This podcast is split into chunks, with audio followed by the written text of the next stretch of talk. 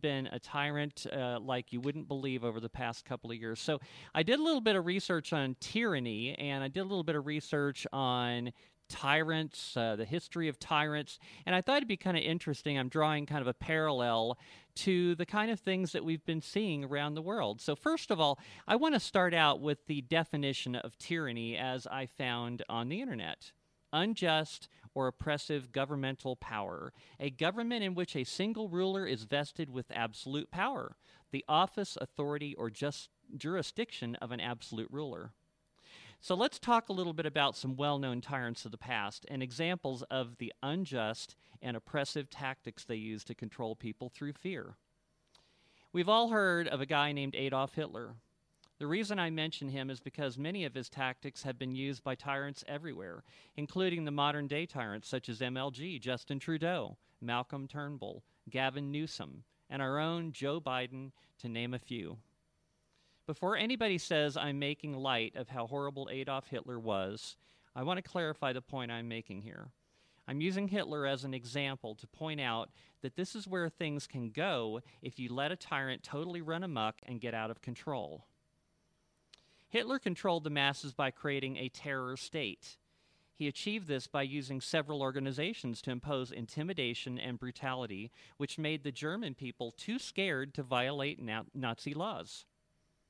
I compared this to our ever growing federal government, which includes many departments, agencies, and bureaus. I talked about this last week, filled with thousands of unelected bureaucrats. All of these people blindly follow orders as cogs in a machine that is becoming ever more tyrannical by the day. These agencies include a number of three letter organizations such as the FBI.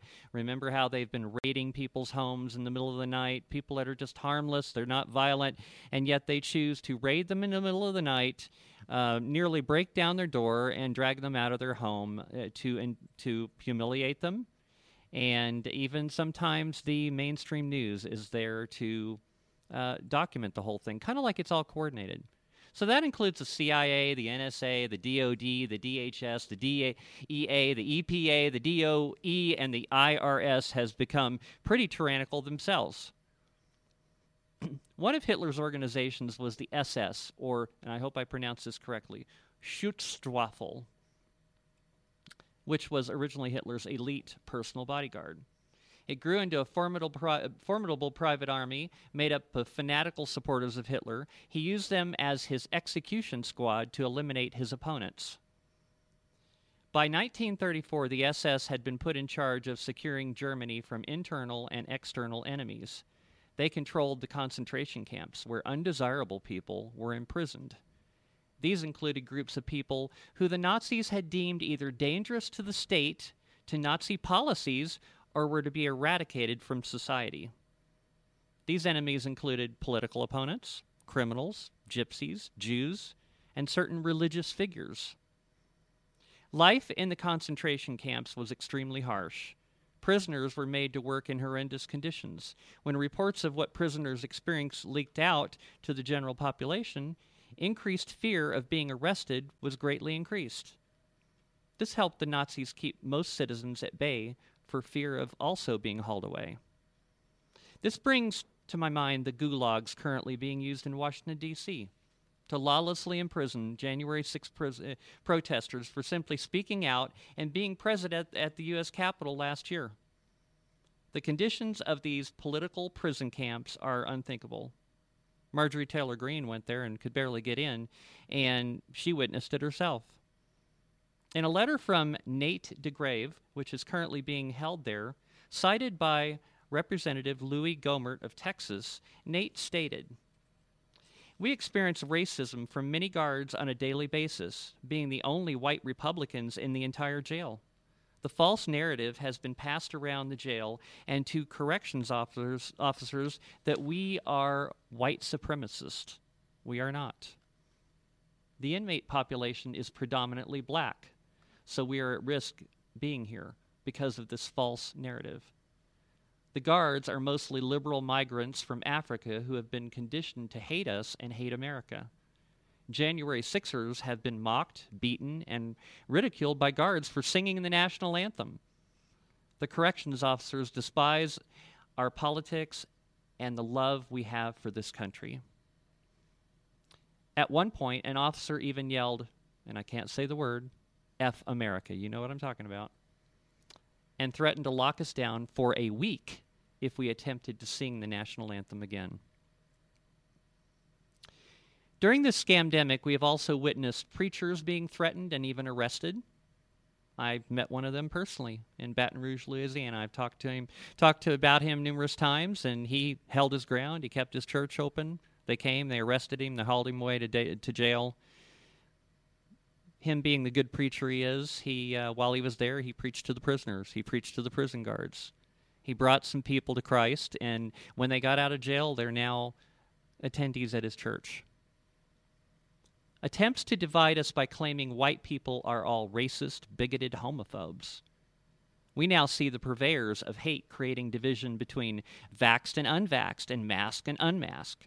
This is all a scheme to create enemies that can later be rounded up and eliminated. Next was the SD, and I'm going to try to pronounce this word, but boy, German is tough. Sister. I hope I got that right which was the Nazi Party's intelligence and security service. Under the command of Heinrich Himmler and Reinhard Heinrich, that name Heinrich, it just reminds me of something in New Mexico.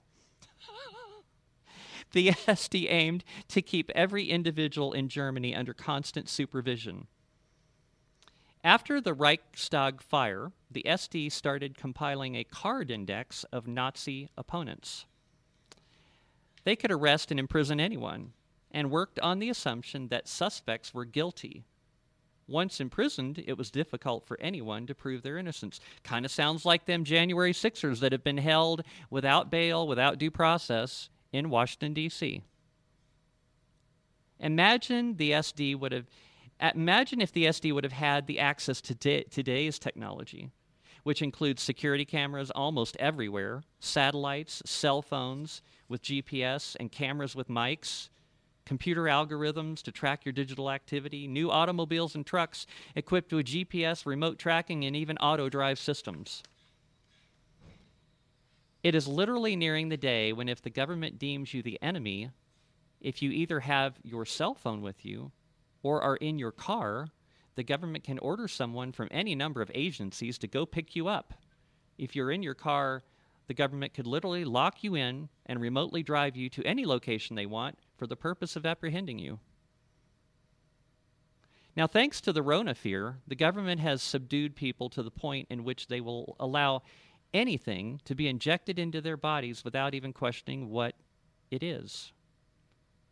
Maybe they will start injecting GPS trackers, trackers so that they can track you and pick you up without the need of a cell phone. This technology already exists. A lot of people don't realize that. It's already out there. Just think how this injected chip thing could go. There's talk of a vax passport, a coin shortage, and a push towards a government digital currency. I can see this already. The government is going to push this as a way to get back to normal. It will be convenient because you won't need to carry a driver's license, social security card, credit cards, or ATM cards. The chip could even contain all your medical records and monitor your vitals, just in case you were in an accident. How about even containing your social social credit score? You heard talk about that? That's really scary.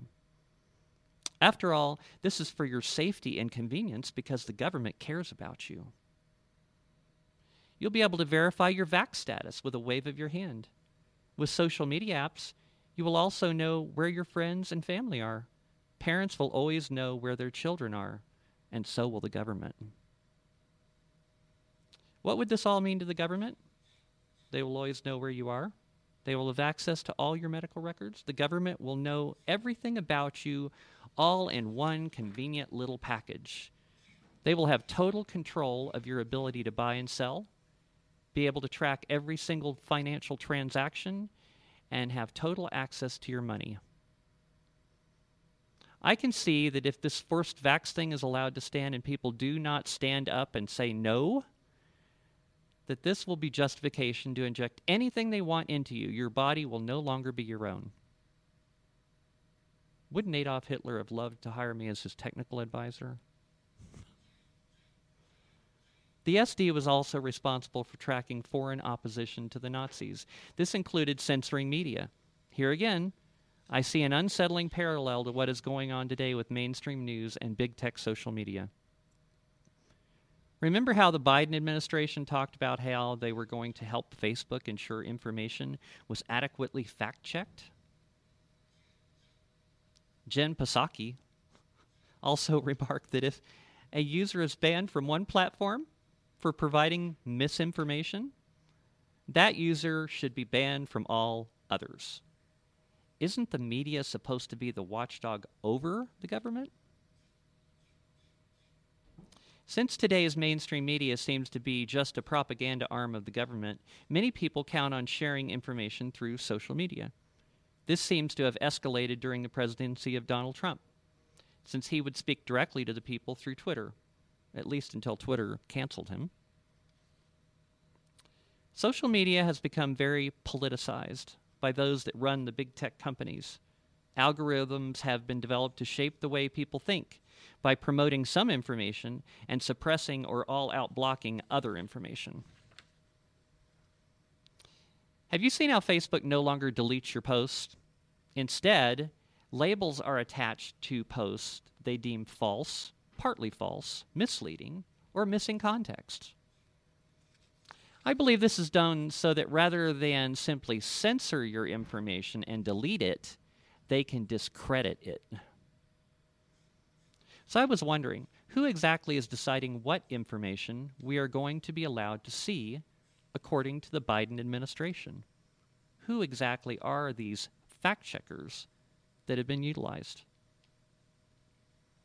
I found an interesting article in the Epoch Times concerning these so called fact checkers.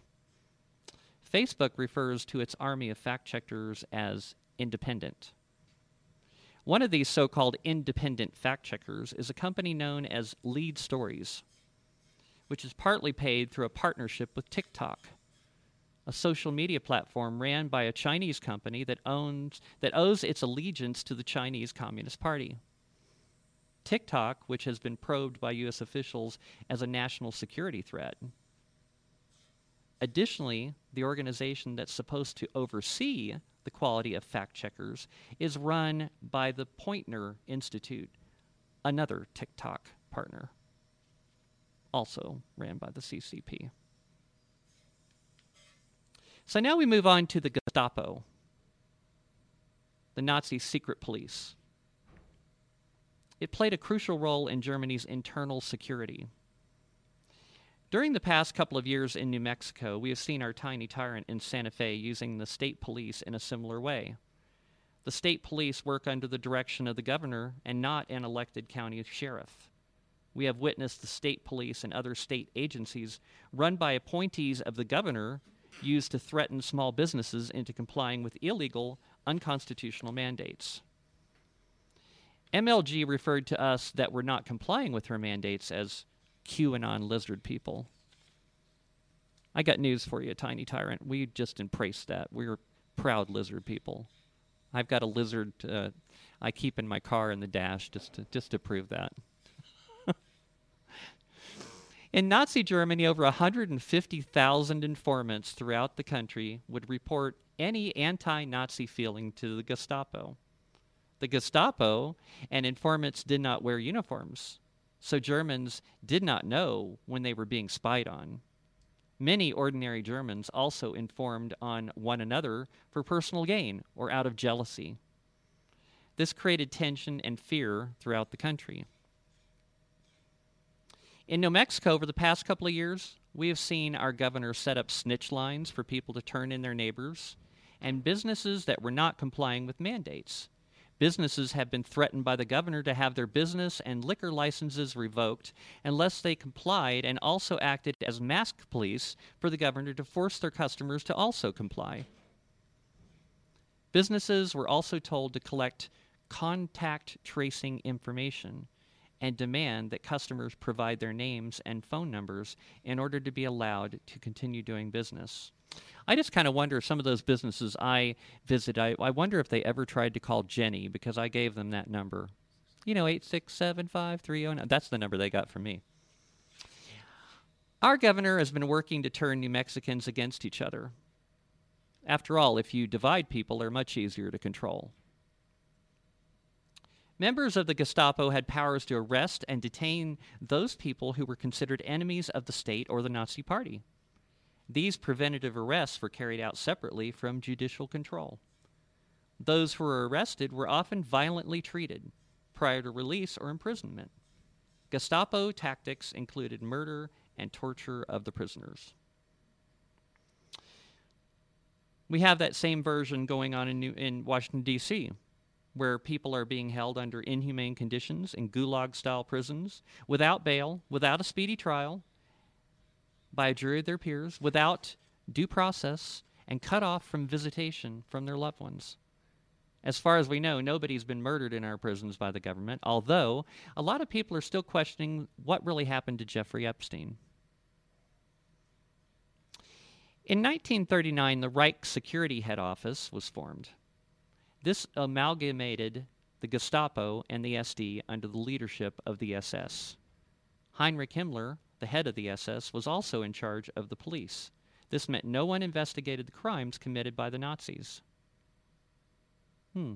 Been hearing about the talk lately about uh, John Durham, in which uh, this thing that's been dragged out on this stuff that's obvious to so many of us that the Hillary Clinton campaign was in fact spying on the Trump campaign. So, and, and, and what they did was like so much worse than Watergate, and yet the, the left is just kind of sweeping it under the rug.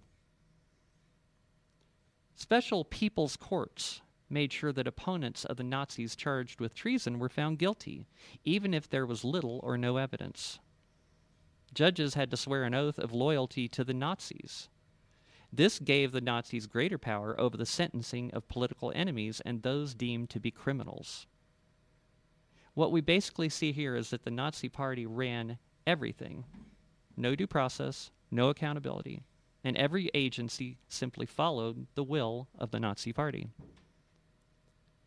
We've seen over the past couple of years the president and governors in, the, in our country, as well as other world leaders all over the world, issuing mandates, decrees, and executive orders without any legislative due process to reflect the will of the people. This has all been done under the guise of a pandemic emergency in which all laws, processes, freedom, and liberty are suspended. Lastly, there was the army under the direction of the Nazi Party. The army became a visible presence in everyday German life. Flags, symbols, and uniformed troops on the streets all created a clear impression of the power of the Nazi government. Together with the use of informants, this made people very cautious in raising any opposition to the Nazi policy or rule. I love our military, and I know a lot of veterans.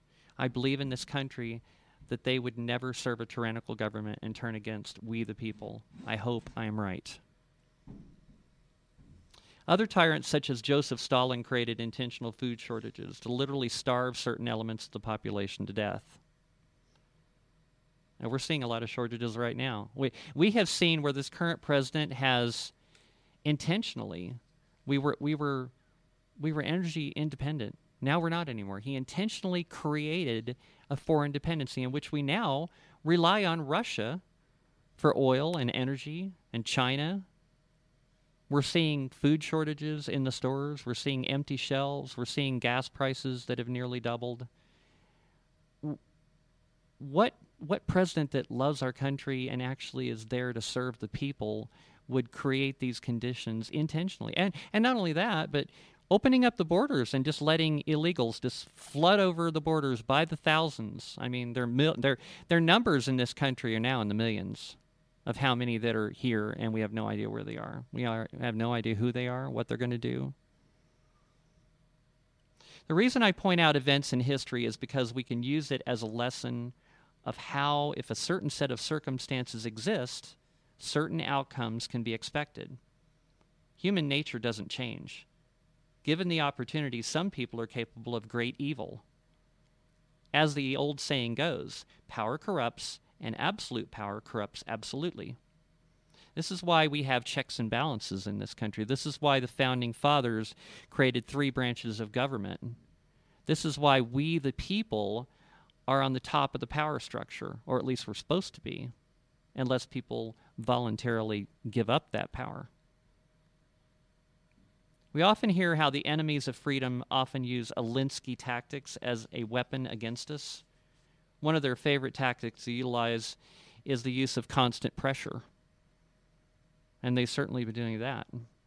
The idea here is that eventually they will wear you down until you give up and comply. As freedom loving Americans and New Mexicans, we can use that same tactic against them. We can keep up the pressure of constant noncompliance. Eventually, the tyrants and those that are supporting them will grow tired and give up. Look at the shining example of this happening with the Canadian truckers. They've been holding the line at the border and at the Canadian capital. Others have been rising up to support them with fuel, firewood, food, volunteering time to cook, and gathering at the rally points with them to show their support. I love how people have showed up with gas cans when the government stole their donated fuel from the base camp in Ottawa. As a result of their courage and sacrifice, concessions are being made by the government and cities across the country. They're removing the mandates. This is the power of peaceful noncompliance. Another Alinsky quote to remember is the threat is usually more terrifying than the thing itself. Our enemies are trying to control us through fear and intimidation. You're not alone. There's a lot of us. There are more of us than there are of them. You know, this fear and intimidation, they've kept up this pressure of the fear and intimidation for a couple of years, over, well, going on over two years now. Yesterday I was out in uh, Socorro and I went to a restaurant there, and I was almost the only person there not wearing a mask. They weren't enforcing any kind of mask mandate. I don't even think they even had a sign on the door. Yet, people have been so conditioned that now they just do it without thinking about it. They, you know, they, they their brain has just like been rewired. I think, and now it's like just putting on their clothes everyone well got to put on my mask i want to conclude my o- open with a few quotes by mahatma gandhi by the way mahatma stands for great leader and martin luther king jr Mahatma Gandhi quotes Civil disobedience becomes a sacred duty when the state has become lawless or corrupt. And a citizen who barters with such a state shares in its corruption and lawlessness. So when you comply with the tyrants, you're giving them power. Civil disobedience is not only the natural right of a people, especially when they have no effective voice in their own government, but that it is also a substitute for violence or armed rebellion. Through peaceful noncompliance, we can avoid this becoming violent. We just simply, all of us get together and say, no, I'm not going to comply. I'm not going to do that. What are they going to do? Arrest all of us? Another thing he said was disobedience that is wholly civil should never provoke retaliation. I think that's true. Now, some quotes from Martin Luther King Jr.